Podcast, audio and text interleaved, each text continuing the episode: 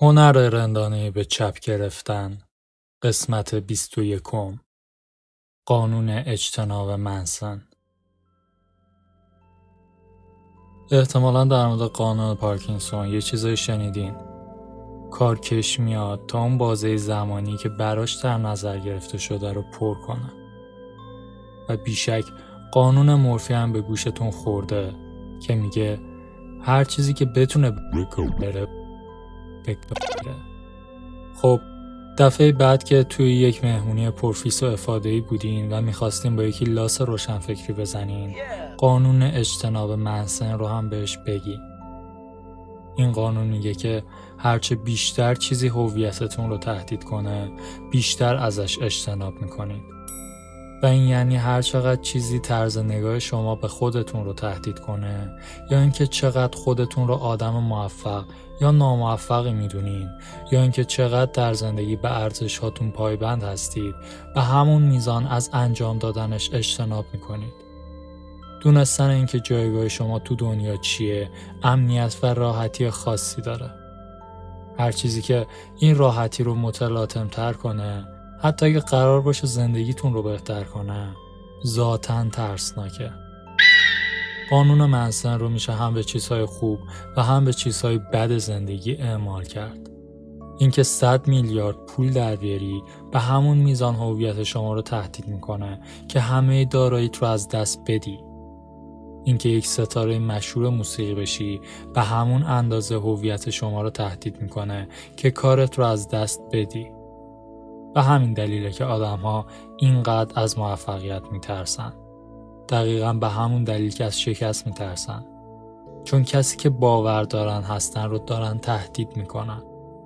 تو از نوشتن اون فیلمنامه که همیشه رویاش رو تو سر میفروروندی اجتناب می‌کنی. چون اگه این کار رو بکنی هویتت به عنوان کارشناس فروش بیمه زیر سوال میره. از صحبت کردن با همسرت در مورد اینکه روی تخت ماجراجوتر باشید اجتناب می‌کنی.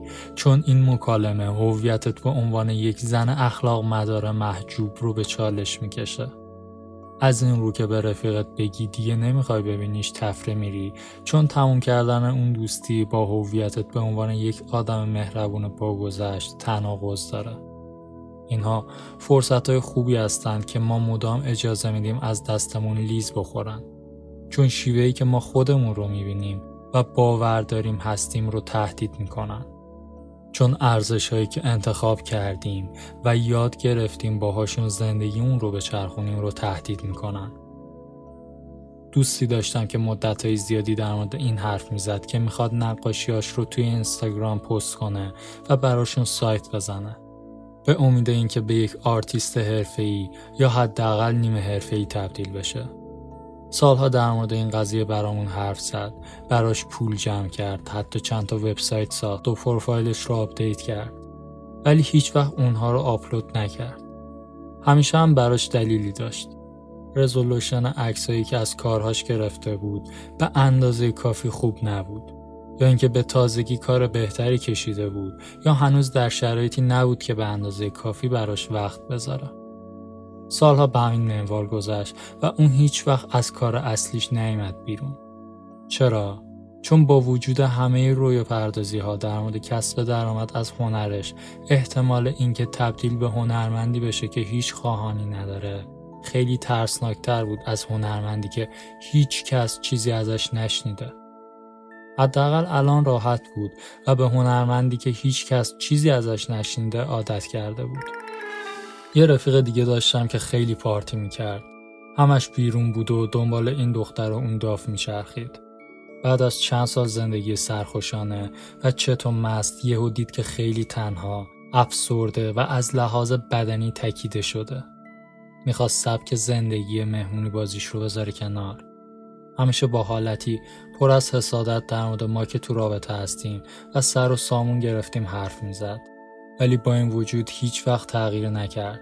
سالها به همین منوال گذشت. شبهای تو خالی و پوچ و بطری های مشروب پشت سر هم می اومدن و می رفتن. همیشه هم عذر و بهونه داشت. همیشه دلیل داشت که چرا آروم نمی‌گیره. خیال این سبک زندگی شدن تهدیدی جدی برای هویتش محسوب می‌شد. پسر پارتی کن اون خودش رو فقط اینجوری میشناخت و رها کردنش مثل یک هاراکیری روحی بود. هاراکیری خودکشی با شمشیر به روش سامورایی ژاپنیه. همه برای خودمون ارزشهایی داریم. از این ارزش ها محافظت می‌کنیم و سعی می‌کنیم زندگیمون رو بر اساس این ارزش ها بچرخونیم توجیه و حفظشون کنیم حتی اگه خود آگاهانه این کارها رو نکنیم مغز ما اینجوری سیمکشی و طراحی شده همونطور که قبلا هم اشاره کردم به طرز ناجوان مردانه این نسبت به چیزهایی که تا الان می‌دونیم و مسلم میپنداریمشون جانبداری می‌کنیم. اگه باور داشته باشیم که آدم مهربونی هستیم از شرایطی که با این باور در تناقض هستن اجتناب می‌کنیم. اگه باور داشته باشیم که آشپز خفنی هستیم دنبال فرصت هایی میریم که مرتب این رو به خودمون ثابت کنیم. باور همیشه جلوتره. تا وقتی که نگرشمون نسبت به خودمون رو تغییر ندیم باور به اینکه چی هستیم و چی نیستیم رو تغییر ندیم نمی‌تونیم به تفره روی و استراب غلبه کنیم. نمی‌تونیم تغییر کنیم. تو این راه شناخت خود یا پیدا کردن خود می‌تونه خطرناک باشه. می‌تونه نقش شما رو در یک قالب سفت و محکم بهتون ریزی کنه و با انتظارات غیر ضروری گیر بندازه. می‌تونه درهای ظرفیت داخلی و فرصتهای بیرونی رو به روی شما ببنده. من میگم خودت رو پیدا نکن.